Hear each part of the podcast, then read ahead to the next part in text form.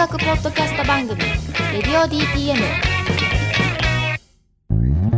ということで、プレイリストで聴いていただいた方は1曲目がバッドホールサーファーズの Who was in my room last night ですね。2曲目がなめだるまでグッデイ、3曲目がオマーポロでヒットミーアップ、4曲目がそこへけいちで工場外のしゅうちゃんという4曲を聴いてもらいました。というわけで改めてゲストは引き続きファナファンクラブです。よろしくお願いします。よろしくお願いします。というわけで先ほど選んでもらった楽曲4曲をそれぞれちょっと解説していくわけなんですけども、1曲目が徳光くんだったので、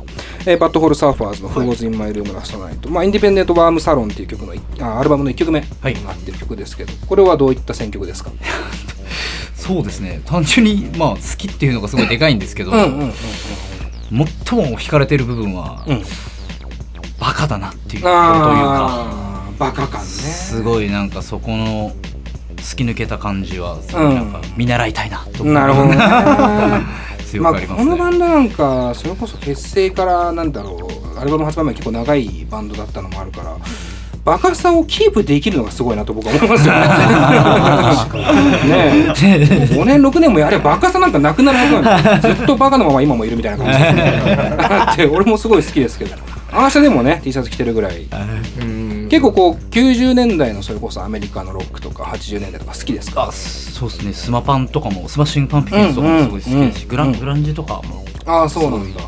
それは昔から通ってる感じですか？それこそニルバーナとか。そうですね、ニルバーナとかはそうですね、小学校の時とかに聴いて、初めて聴いて、それですごい感銘。一番最初にギター練習した曲が、ニルバーナのインユーテロに入ってるセントレスアプレンティスっていう。なんでスメルスじゃないんだ。なんか年上の先輩にお前ギター弾けって言われて、何を弾かされてんのか分かんなくて、その当時は分からないまま終わってたんですよ。それが中学校になって解決して、なるほどね、これニルバーナのアルバムのこの曲なんだみたいな。そうですね、一番最初に。じゃあ結構あれですね、自分のこうベースにあるのがグランジオだなっていう、なんかちょっと血肉みたいなものはある。まあ通ってる部分はあるのかなっていうふうには思いますね。ちなみに音楽は幅広く聴く方ですか？そうですね、 US も好きなんですけど、すごい UK ロックとかもすごいガレージロックみたいなとこもすごい好きなんで。なるほど。なんかどれって言われてもあれなんですけど。なるほどね、まあロックバーだけの人間ではあるんだ。じゃあ結構そうですね、まあまあギタリストらしい。でもまあギターを聴いててもなんかリフの感じとかね、まあ明らかに好きそうだなっていうね想像はできますけども、続いてがなめだるまグッデイをチョイスした山口くんですけども、まあこれは去年の作品で。そうですね、去年一番聞いたんですけど、僕がもともと暴走族だったんですよ。熊本でプレーを許してください。全然。だからで、まあ地元でそういうなんかやんちゃな人たちといる中で、でまあなめだるまも本当にリアルサグラッパーみたいな言い方してるし、まあ実際悪い人たちだとは思うんですけど。まあ、そういう人たちがちゃんと音楽をやってちゃんとラップヒップホップやってるみたいなのって、僕そのヤンキーシーンにいたけどそんなやつ一人もいないんですよね。やっぱクズしかいなくて、その漫画みたいなそのヤンキーの中にすげえ信頼できる先輩がいるとかもいないんですよね。っていう中ででもすげえちゃんとやってるし、まあ普通本当にかっこいいし、ラップもそれでいてかっこいいし、ちゃんと結果も出してるっていうところですかね。まあだからちょっと身になってるワルだよね。本当にその本当生き様を見せてるラッパー、ヒップホップだなという感じですね。まあ身になってないワルが周りにいたからこそ際立つっていうね。もうめちゃくちゃ染みますだから。まあ、ヒップホップっていう、まあ、一つのカルチャー自体もね、ある種こうねプロップス上げれば何でもいいみたいな、ね文化ではあるから、そこもちょっとこう立ち位置としては生き残りやすいというか、まあ、やりやすいのかなっていう気はしますけどもね。うまいことねやってるな。この日本のコンプラのご時世で。いや本当にすごいですよね。それを2019年でこうバンとそれが出てくるっていうのが本当にすごいなと。すごいですね、僕もめちゃくちゃ聞いたアーティストでしたね。続いて3曲目ね、オマーアポロ、これライスの選曲、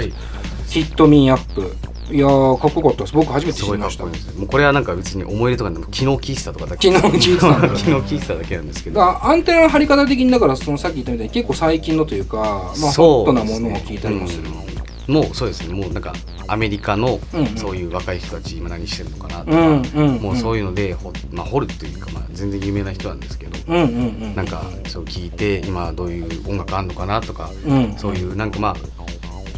別にそれがドラムに反映されているかどうかは別として、うん、なんかそういう新しい、あ、今こういうのがあるんだなとか自分で勝手に研究するのが、うん、まあ、好きというか、いやいや素晴らしいと思う。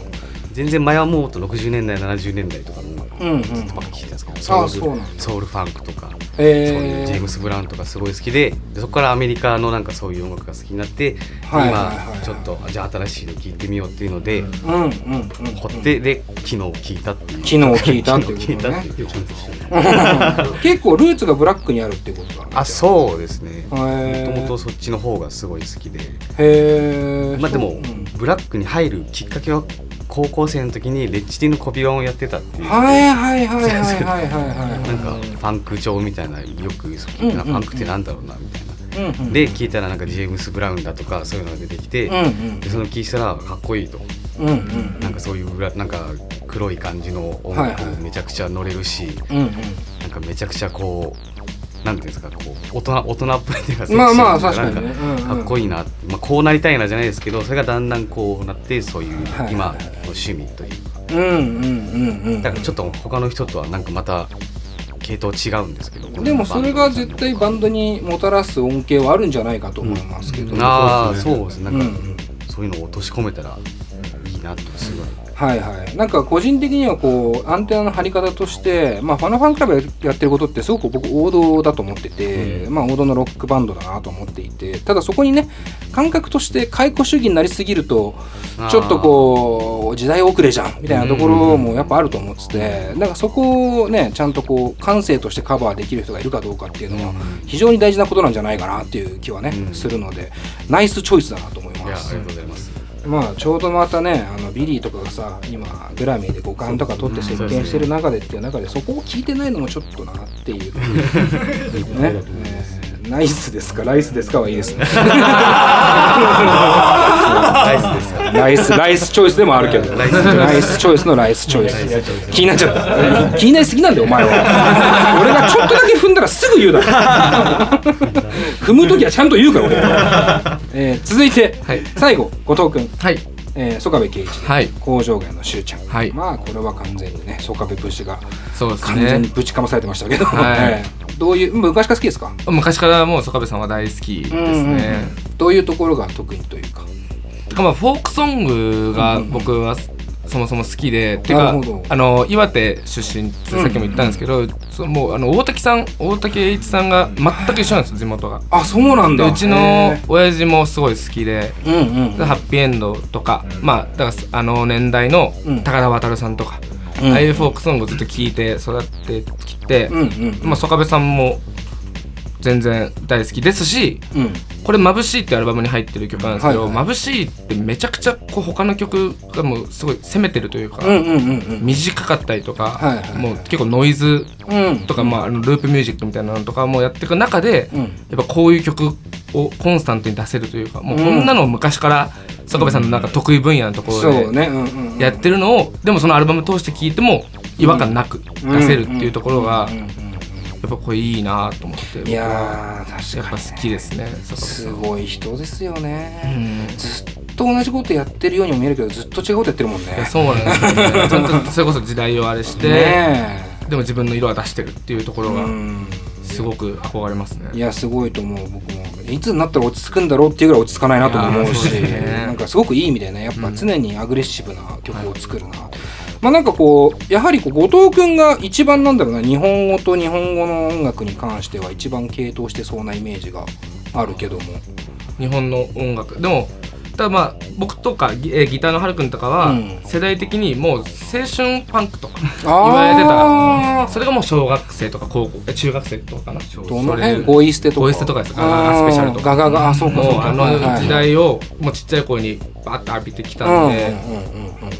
まあそっからこう新しくなっていったのが多分はるくんで、その年代的に聴いていく、うんうん、僕はもう遡っていった感じなんですけど、ああなるほどね、90年代を分岐にこう分かれていった感じで。なるほどね。そうですね。青春パンクは何食らってるんですか、やっぱすげえっていうかかっけえだった。僕初めて買った CD がゴイステの童貞ソーヤングです、ね、ああ、うん、そうなんだ。そうですね。そこはもうずっとやっぱだいぶ洗礼を受けてるわけだ。受けてますね。へえ、大好きですね。ちなみに他のメンバーも世代、まあライスだけちょっと若いんだっけ今20、まあ、25です、ね、25であとの子たちは29ですよね、はいはい、まあ世代的にはまあ同じようなご一緒とかもめっちゃ聞いたりはしてたんですか他のみんなは。かなり聞いてましたね。コミカンとかでもやるぐらい。ああ、まあ徳光さんもバッチリ聞いてたんだ。僕は暴走族だったんで浜崎あゆみしか聞いてなかったしか聞いてなかったです。 M、はい、M、はい、本も読みましたし去年の本も、はい、確かに、はい、僕暴走族だったんでっていういいなその前置き超いいなすいませんそれ出していってほしいわなので本当に僕はその音楽に関してはもう後藤くんがからの影響はかなりでかいです。そうね、はい、まあ本当に4者4様というかそれぞれの趣味があって、まあでもこれで同じバンドをやるってなった時にさ、その要はさっきは方向性定まってない時期もね、はい、多分あったと思うんですけど、今どうですかその方向性としてっていうのは。方向性としてでもまあ。そう良くも悪くもやっぱ僕が曲作ってて、うん、僕もいろんな曲をやっぱ聴くので、うんはいはいはい、こうジャンルもなんかいろいろ変わってなんかるんですよ、うん、なんかそれをが僕も難しいですねいろんな曲を作りたいんで僕も、うんうんうんうん、それに応えてくれる人たちだと思うんで、うんうんうんうんジャンル感ここを攻めたいとかっていうのはあんまないですね、はい、いろんな曲をいい曲を聴きたいしいい曲を作りたいなっていう部分でしかないという、うん、なるほどなるほどそのいい曲っていうなんだろうラインっていうか、はい、っていうその核はどこに置いてるんですかこれは僕が、まあ、岩手の田舎で聴いてた時に、うんまあ、音楽好きですごいいっぱい聴いてたんですけど、うんうんうんうんなんかこう高円寺にある円盤っていう CD 屋さんからこう通販して買ってたりとかしてたんです、はいはい、いろいろ YouTube 見たりとかして、はいはい、こんなバンドがいるんだみたいな、はいはいはいはい、買うかどうかですその時の僕がこの馬がの僕が買うかなっていうだから僕の中でしかハードルがないというかあそうなんですねアイスがいいっていうかなっていうところで悩んでます僕はずっとああなるほど自分に向かってんだそのある種のハードル一番そうですね音楽が好きだったかもしれない時の僕が果たしてどう思うかなっていうところで、はいはいはい、だからそれを同じようにいいって言ってこう表現してくれるバンドメンバーに会えて、うんうん、僕は嬉しいというかありがたいなと思いますけどまさに後藤くんの元に集まってるっていう感覚はねかなり強いと思いますでもなんかちょっと思ったのは、まあ、ライスも、まあ、徳光くんもなんかこうバンドをやってる感じあるんですけど山口くん暴走族だったわけじゃない、はい、なんでそもそもバンドをやろうってなってるわけですかなんでだったっけあでも浜崎あゆみを経てちょっと地元の先輩にいろいろ追っかけ回されてる時があって時あんな1年間ぐらい逃亡してた時期があるんですよ、うん、すごいね大丈夫かなでまあその前以前が結構もういわゆる田舎のヤンキーもギャル男でしたし僕でそこで逃亡しなきゃっていうところで、はい、今のままじゃやばい、まあ、車も派手な車とか乗ってたんでやばいからもうゴロッと変えたタイミングで仲良くなった友達がスケボーをがっつりやっててそこから僕もがっつりスケボーをやるようになり、はいはい、完全にもうアメリカのカルチャーにもう全て音楽に限らず音楽スケボー映画もう全てに食らって、うんっていう感じで、ね、その頃はランシドとかから始まってなるほど、はい、だからもうパンクがベースではあるっちゃある中で後藤くんと出会ってそういうオルタナだったりとか、うん、もっと、はい、いろんな深いところの音楽というか、はいはいはい、を聞かせてもらって一緒でもそれ以前に組んでるからやっぱでも一緒にやりたいみたいなところはあったと思います後藤くんともう一人の元のメンバーと出会ってなんか東京で出会えて友達できていろいろ趣味もあってというかっていうところがだから俺は多分後藤くんとっていうところがでかすぎるなあそうかそうか、はいまあ、ある種救いでもあった感じはあるのか本当にそうですなんかこう悪い人たちって結構影響を受けやすいイメージ俺あるのね、はあはいはい、なんかあでもそうなのかも俺は影響受けやすいある種そこで出会ったカルチャーがスケートで良かったよねいやそうです ねそこでなんかねもっとねヤクザみたいなことになってたそうだよね、はい、と思うからねある種先輩に感謝でもあるいやそうですね、まあ、今でもぶっ殺してえなと思って怖えよこの人怒らせたら怖いやつだいいな。ちなみにじゃあその後藤くんがその山口くんと会った時のある種ちょっとオルタナとか深いところみたいな話もありましたけど、はいはい、どの辺の音楽の共有をしたの？でもまあ僕も言ってもランシドとか、まあ、ハイスタとか、それは共通で好きだったっていうのがあって、うんうんうん、そういう話をしてて、でもだからなんかあんまこう詳しくないから教えてみたいに言われて、うんうんうん、どういうの好きかなみたいな、うんうんうん、それが割とあるんですよ。僕ちっちゃい頃から友達にいろんな曲聴かして、うん、こういうの好きでしょみたいな感じでやるのがすごい好きで、山口くんにもスーパーチャンクとか、あ、まあ、メガシティ4とかそういうのを聴かして、でそのもうブスさんがめっちゃいいってなってくれたら嬉しいんで、なるほど、ね、もうめっちゃ聴かせましたね、いろいろ。じゃあ本当に音楽を形成してくれた感じなんだね。本当にそうです。はあ、なるほど。ちなみにこのじゃあファナファンクラブっていうバンドっていうもの自体に対して、はい、まあ、僕自身の感覚で言うと、まあ、そのメロディーのキャッチーさがまず一番僕は良くて、まあ、特にデモンストレーション2に入ってる、まあ、サーフライダーが僕はメロディー大好きなんですよね。すごくなんだろうな、ツボを押さえてくる感じがあって、でもそれでもサウンドはさ、そんなにこう迎合してなくて、はい、なんか結構やんちゃなサウンドはしてる感じが僕はすごい好きで、なんかこうどういうただモチベーションというか、どういう方向で音楽をやっていくんだろうなっていうところもちょっと気になったりもしてるんですよ。なんか今ある種音楽を作るモチベーションっていうのはどこに向かってるんだろうなみたいな、どうなっていきたいんだろうみたいな。あー、なるほど。でもやっぱ歌メロとかの部分は、うん、まあ、フォークソングであるとか、うん、まあ、歌謡曲とかも大好きなんで、そう、それこそ、まあ、ディズニーですとか、うん、ディズニーね、ああいうなんかそのミュージカルみたいな感じの、うん、めちゃくちゃいいメロディーを、うんうんうん、まあ、オルタナというか、まあ、パンク的なサウンドでぐしゃっとさしたいみたいなところがあります、うんうん、なんかそういうなんか二律背反じゃないですか、なんかこういう、うんうん、なんかどっちもあるものみたいなのがすごい好きなんで、うんうん、綺麗なものと汚いものが共存してるものがすごい好きなので、歌メロは綺麗、うん、それ以外はもうぐしゃっとさして成立するものみたいなところが、なるほど、ね、そうですね、はいはい、まあまあじゃあ狙い通りにはなってる感じはするけども、逆になんでディズニー、これね、デモンストレーションのなんかジャケットの部分もね、なんか割とディズニー感強くて、まあ感ですね、まあ、ディズニー感のあくまでも、はい、そうね、ディズニー風、ディズニー感なんだけど、はい、まあ今回もらったその CD のジャケットもまあ暖房感というか、暖房感じゃないかもしれないですね。まあそういう色いっぱいありますよね。色はね、目来ちゃってるけどね、ちょっと目にまあフォーカス来ないから大丈夫だけど。フォーカス来ないのはこの調子の目と中拍子のライブ写真ね。マジでフォーカス来てないって。全員手に取っていただきたいです。そうだね。なんでディズニーなの？そこで出てくるのは。なんかあんの、ディズニーに対する思い入れが。てかまあその子供に分かる言葉で説明するというか、子供に分かる表現で説明できてあるものが一番正しいと思うんで、僕は。はいはいはいはい。そこですね。なんか回りくどい言い方をしても、うん、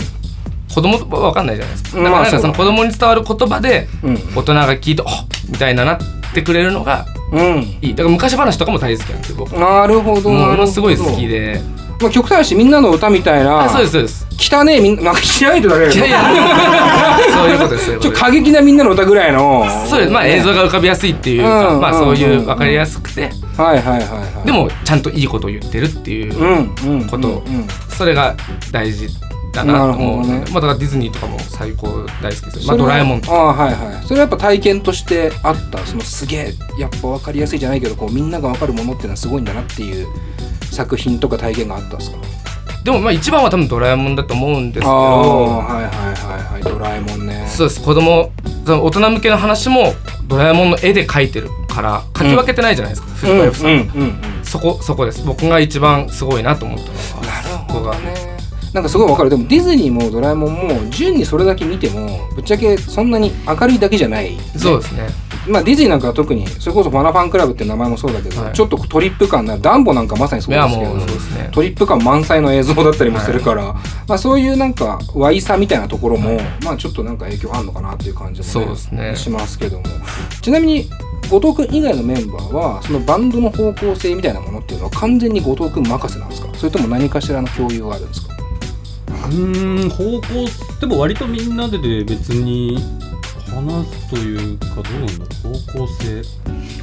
向性、まあ、ただアレンジ変だし、この後藤君のソングライティングって日本語で歌ってるし、もっともっと綺麗な音で、まあ、ある種それこそフォークソングみたいにもできるわけじゃないですか。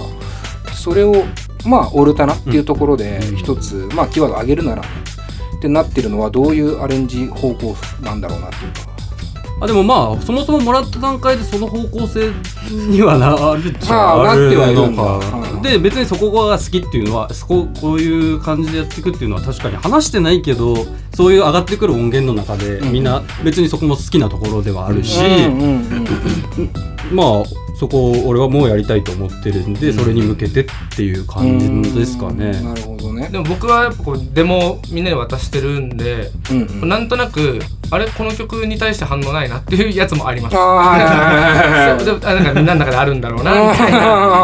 まあなんとなくは僕はあるんですけど。あ、なるほどね。結構じゃあ暗黙の状態でなんとなくはこう、まあ、方向性はつかめていってるんだ。まあ、後藤君を信頼してるっていうのはでかいかもしれないですけど、アレンジのこのっていうか、後藤さんが歌いやすいとか、はいはいはい、すごい気持ちよく歌ってくれたなと思いながらなんかやってる感じがすごいすごいよね。その信頼感が生まれてるのがすげえなと思うんですね。たかだか2年、まあ言うても2年はありましたけど、結構絶対的な信頼はみんな置いてるんだね、後藤君にはね。本当ですね。そうですね、音楽以外もマジで影響を受けてるというありがとうごめんなさいをちゃんと言えるようになったことがあったかもしれない。山口が特にね、僕がそうですね、構成させたんで、いや本当にその感じはめちゃくちゃ感じてるのではい、いいバンドだな本当に。だからなんか、まあ、これは完全俺だけなんですけど、方向性というか、その売れる売れないみたいなところで言うと、僕はこの4人でずっと一緒にいたいからってことは売れるしかないっていうところは、僕は僕個人的に意識してずっとみんなでいるためにも、音楽続けるために一緒に残っていきたいとは思ってます。いやー、まさにそうだね。それは結構みんな一緒なのかな、この4人でっていうところが強いのね。だからこのなんか団結力が結構面白いなと思いますよね。なんか同級生とかならね、ずっとみたいな感じがね、ありますけども、音楽で出会った人間とここまでぐっとこう近づいてるのが素晴らしいなと思いますけど。そうですね。こうただ音楽性で行った時に、こう僕が一個思ったのは、この4人組でね、すごくオーソドックスなバンド編成で、まあ、音楽をやっていくって中で、今の時代ね、なかなかこうね、それをこう届けていくのが難しいというか、ね、もっとインスタントにも作れるし、もっと面白い可能性みたいなのを探っていく中で、この編成にじゃあどれだけの可能性があるのかとか、俺は考えちゃうタイプなんだけど、これはある種こだわってる、このオーソドックスな編成。でもやっぱ僕はそうですね、やっぱこのギター、ボーカル、ギター、ベース、ドラムっていうロマンがやっぱり僕は最高にかっこいいと思うんで、そこは崩したくないですし、この4人でできる範囲で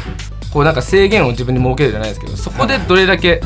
遊べるかというか、そこが結構楽しい。自分一人で曲作ってる時はそこが楽しいので、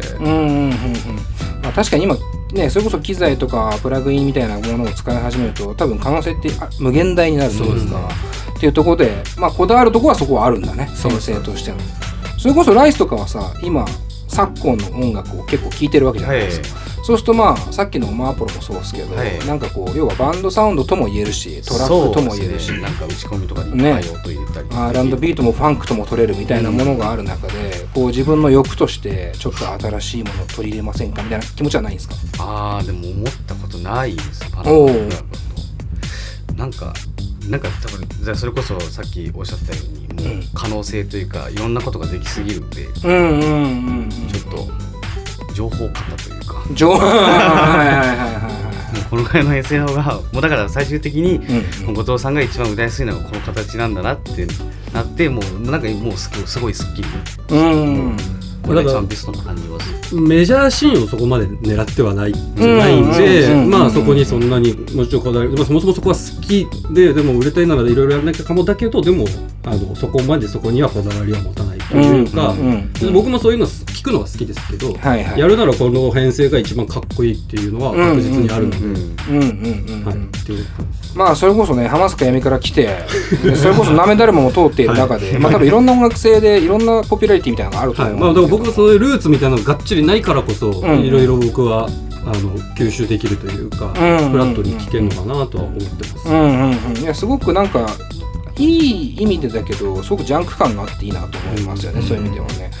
ちなみにこうあれですか、まあ、今後の活動という意味でもありますけども、はい、音楽的にもう一個武器を持ちたいとか、もしくは今自分たちの強みみたいな武器っていうのはどこだと思ってますか？ある種このオーソドックスなバンドにつきまとう一つのこう呪いみたいなもんだと思ってて、同じ楽器で同じ編成で日本語でロックをやるっていうバンドは多分5万といると思ってて、そんな中でこうマナファンクラブがどう残ってどう進歩していくんだろうっていうのもちょっと気になっていて、今の段階で自分たちがまあ一個武器になってるところ、もしくは武器にしたいところってどこだと思ってますか？こうです。でもさ、音楽性っていうよりも、うん、やっぱこの圧倒的な仲の良さみたいな、いいね。圧倒的な仲の良さ。正直これライブにもかなり出てるような気もすると思うんで、だそれがその楽曲になんか落とし込めればいいんですけど、まあグルーヴ感にもつながったりとかするのかなとも思うんですけど、まあ仲いいまあでもね、ところというか前提としては超大事だけど、そうですね。それライブでどう出るんですか？あでも後藤さんの人間性をだから後藤さんっていう人間を、ね、世に知らせるみたいなずっとそれを言っちゃってるんですよ。まあでもその仲の良さっていうところは多分細かいグルーヴみたいなところにもしかしたら出てるのかなっていう感じではありますけどね。じゃあある種こうどんどん長くなっていった方がいいね。もうね、そのグルーヴ感を強めていくみたいなところが一つの目標にもなるのかなっていう感じも。あと音のデカさとか。音はデカいです。バッドホールサーバーズみたいな爆発が出てきましたけど、いい感じの。そこは負けたくない。そうなんですね。みんなやっぱでもロック好きなんだな。なんかそのある種爆発とか、まあ、刹那的な部分にもちょっと惹かれてるのかなっていう感じもね、すごいするので、まあ、あと後藤君は俺はすげえ面がいいなってすげえ思ってさっきから、ありがとうございますね。なんかぐっとしなんか真正面から見れる感じが、ありがとうございます。いいと思う。ラジオなんでねちょっと顔がすいません、山田拓也じゃない？めっちゃ似てるよね。いやでもなんかその顔で仲良くやってるのはすごくいいなと思ったので、まあちょっとね今後どこまで個性とか、まあ細かいところが伸びていくかで、正直僕もまだこれでまあファナファンクラブ最高ですマジでかっこいいですまでは俺はまだ正直言ってなくて、マジでかっこいいと思うけど、まあ今後どうなっていくのかなみたいな楽しみも含めてね今回話をしてる部分もあるので、まあちょっとより楽しみになりました。ありがとうございます。ありがとうございます。というわけでじゃあここで一回ジングルを挟みましてお知らせになります。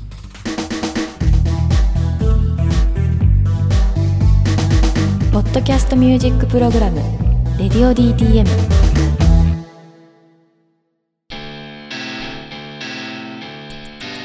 さあというわけでここからは告知ゾーンになりますので、まずは改めて今日、まあ、話の中心にもなっていたデモンストレーションという、まあ、作品が一応2作分が1枚になって CD になってると、はい、という感じで、こちらの CD はまずどこで買えるんでしょうか？ライブ会場で1000円で売ってます。1000円で、はい、ライブ会場のみで。のみで売ってます。はい。でプラスで聴きたいっていう方は、サブスクでも。はい。サブスクで配信してるので、すべての曲配信してるので、よかったら聴いてください。なるほど。ちょっとここで聞きたいんですけど、1枚目と2枚目の間がだいたい半年ぐらいあるじゃないですか。はい。で僕1枚目ってすごく本当に衝動的なものを感じた部分があって、まあ、音楽的にもまあなんだろうな、割と2010年代以降のバンドだなっていう感じがあったんですよね。で2枚目ってなんかもうちょっと時代的に遡ったようなイメージがあって、なんかその辺って違いみたいなのあったんですか？曲作る上での初めに入ってる3曲、ディノ、ホームシック、スパークっていう3曲は、でもまあ本当にそれですね、衝動を大事にしてるみたいな感じです。でもだからその2に入ってる2曲の方がもっと凝っったというか、僕の中で凝って作った、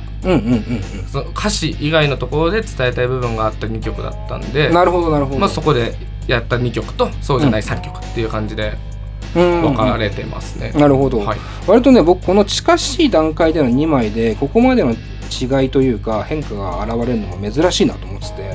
僕はね2派なんですけど、割となんかその辺の違いもある種1枚でコンパイルで聴けるんで、まあ、リスナーのみんなはねサブスクなり CD なりでなんかそういうこう変遷もね楽しんでほしいなと思います、はい、そして、自主企画があるということでライブが、はいはい、こちらは2月27日、何曜日だっけ、木曜日ですね、木曜日に、下北沢近松でリトルリーグっていう去年の12月から、シリーズ自主企画シリーズとして始めた、企画をやります、はいはい、それは毎月まあ3ヶ月に1回とかでやっていこうかなと思ってる第2弾が今回あるという感じですね、ワンマンクラブ自主企画、はいはい、これはまあ近松なんでホームですよね、ホームです、まあ東京の方はね近いと思うのでぜひとも見に行ってほしいなと思いますし、まあ、僕もまだライブを見たことがないのでね、その仲の良さをどんぐらい出しているのかっていうねぜひ感じもねちょっと気になりますんで、行きたいなと思います。で、共演はまだまあいろいろ今後発表されていく、ツイッター等で告知させていただきますので、感じなので皆さんチェックしてください、はい、ライブも企画以外にも何本もある、2月は 5,6 本、都内のライブハウスでやってるので、はい、素晴らしいね、ツイッター見ていただければと思います。かなり精力的に動いてるですね、じゃあね。そうですね、そうですね、頑張りたい、続けていきたい、音源的には、まあ言っても去年末に出てるわけだから、はい、まだ次っていうわけにはいかない。いやもうでも、2月3月ぐらいには次の、2曲を配信で出そうかな。まあごとく本当に曲作りのペース早いんでストックはめちゃくちゃあるんで、どんどん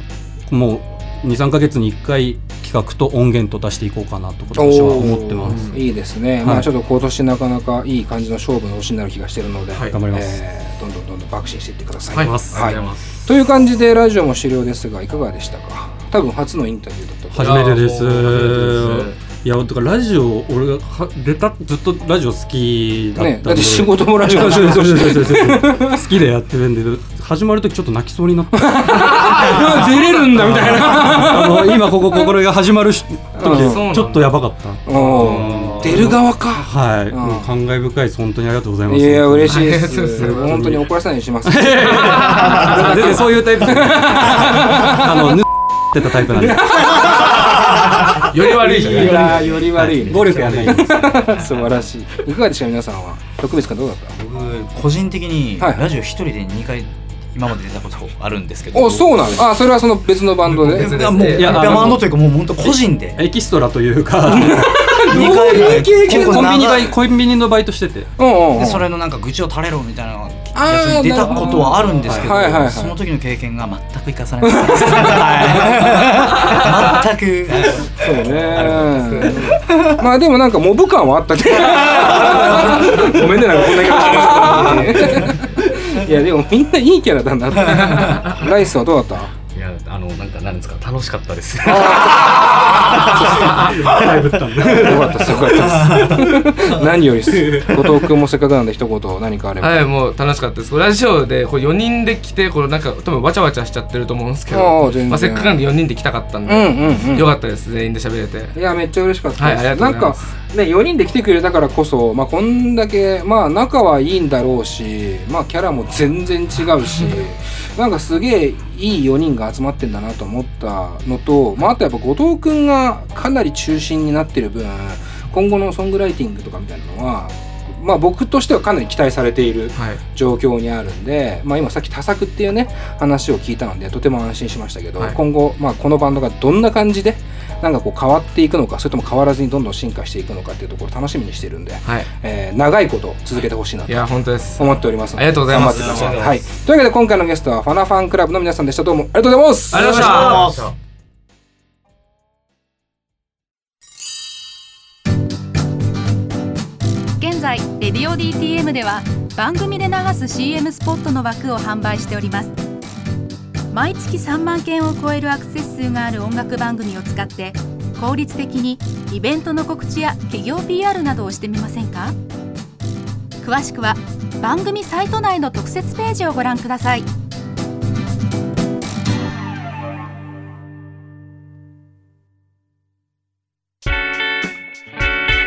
ッドキャストミュージックプログラムレディオ DTM。はい、というわけでファナファンクラブありがとうございました。初インタビューっていうこともあって本当に一から掘っていったんですけど、なんすかね、なんかね、僕このバンドにやっぱピンときてるとこって自分でもいまいち分かってなくて、ただその話の中でそのメロディーのある種美しさみたいなところと、まあサウンドのわいさというかちょっとこう歪んだ感じっていうのが合わさっていくところがまあいいところなんだなっていうのはまあ再認識した感じはあって、プラスで僕後藤くんの歌詞が割と好きで、ウォームアップっていう曲がねデモンストレーション2の1曲目なんだけど、お茶を買うのよ自販機であったかいお茶を買う歌なのよ。でなんかその日常みたいなところにつなげていく最後の畳みかけがあるんだけど、メロディー同じで、でそこが少し自虐的なんだよね。なんかでもそこの希望として最後にお茶を買うっていう日常を加えるみたいな、僕ねこの手法というかこの歌詞は俺結構グッときたんだよね。だからなんかソングライティングとしてもその詩のリリックのライティング能力的にもなんか今後跳ねていく可能性がちょっと感じてて、実はだからファナファンクラブの魅力っていうものがどこが1位になるのかなっていうなんか楽しみもあるなっていうバンドでしたね。うん、岩手どうでしたか？でも話とか聞いててもそうですけど、後藤さんの優しさみたいなすごい感じます後藤さんの優しさも感じちゃったあ、はい、届いてるそれはやっぱ話で話とか、なんかまあ雰囲気もそうなんですけど、その聴かせる相手が好きそうな曲を選ぶとかそういうところも含めて優しい人なんだろうな。高橋にしか見えなかった。映像ディレクターの佐藤隆君のことめちゃくちゃ似てる。あ、そう、俺山田孝之にしか見えなくなった後にもう村西徹にしか見えなくなってきてもう全裸監督しか見えなくなってくる瞬間あったんだけど一時期でもずっと思ってました。松本人志に似てるな。なんかいろんなやつに似てるなビッグネームがやっぱビッグネーム並んでるよ高橋含めていやほんとマジでなんかやっぱロンドン行くとかいいのめちゃくちゃ友達の仕事の話するじゃんやっぱ顔いいよね。顔いいよね。すごくグッとやっぱこれってだから音楽もそうだし、まあこうやってインタビューする対面した時もそうなんだけど、なんつうのグッと来るか来ないかみたいなラインってあるじゃない。俺ら今回ね初インタビューっていう意味ではなんだろう結構思い切った選択をしてみたんだよ僕の中でも。多分このレディオ DT も金子さんブッキングしてるからある種一個選択としてこうねインタビュー初だけどやってみようっていうことができたんだけど、やっぱ実際に会った時にグッときたっていうこの感覚はやっぱ会ってないと分かんないんだよね。それが面白かったなと思うし、まあこのバンド俺は音だけではここまで想像できてなかったから今日の話のところまでは、そういう意味でもリスナーにとってもファンにとっても今後増えていくファンにとっても残っていくとてもいいインタビューだったんじゃないかなという感じはしましたね。はい、ファナファンクラブ今後も期待しております。それではいつものコーナー行きましょう。佐藤直のこれも合わせて聞いておけ。これ合わこのコーナーでは私佐藤直がもう触れないからね。このコーナーでは私佐藤直が今回のゲストを聴いている人に向けてこのアーティストが好きならこの曲もきっと好きになるかもよという曲を一つ紹介するコーナーなんですが、ちょっと金子さんが収録終わった後になんか音楽流すもんだからそれになっちゃいましたというわけで今回はダンボです。ダンボディズニーのディズニーの話出てたじゃないですか。で僕ねその音楽のなんていうのかな常人さ、いわゆる常の人と書いて常人な感じ、で大事だなって思うの。特に日本のポップスに対してはすごく大事だなと思ってて、そこが一個人を引きつけるきっかけにもなるし、一個こう追い出すきっかけにもなるようなところだと思って、その選択ができるか、そういう人かどうかっていうのってすごく大事だと思ってて、ディズニーとかドラえもんとかあとジブリとかってなんか個人的には狂人が作ってる常人のものっていうイメージがあるのね。なんかでも彼らって狂人ではないと思うわけ、おそらくファナファンクラブに関してはなんかどちらかと常人の側になってるタイプだと思うんだけど、そうなってくると要はこの狂人じみたなんていうのかな、その大胆さみたいなところをどこで出せるかっていうとこでもあると思うんだよね。それが音楽のふくよかさにもなるし、どこを狙っていくんだっていう話にもなっていく、誰に刺すんだみたいな話が今後多分行われていくのかもしれないなと思っていて、そういう意味ではこの狂人が作った狂った音楽を聴いといた方がいいんじゃないかっていう常人のための狂った音楽があるんだよね。このバランス不思議だなと思うので、この人か僕は元バトルスの第4代ブラックストンか迷ったんだけど第4代ブラックストンはそれこそ狂人が作ってる狂人の音楽なんだよね。もうでもディズニー聞こえてくるっていう変なリンクの仕方をしてるんだけど、ファナファンに関してはまだ今後それがどうなっていくのかっていう期待も込めて、元々のディズニーを聞いておこうというチョイスでございました。ディズニーでダンボのメインテーマかなを、皆さん聞いてみてほしいなと思います。というわけで、この楽曲を聴きながらお別れになります。また来週、佐藤直でした。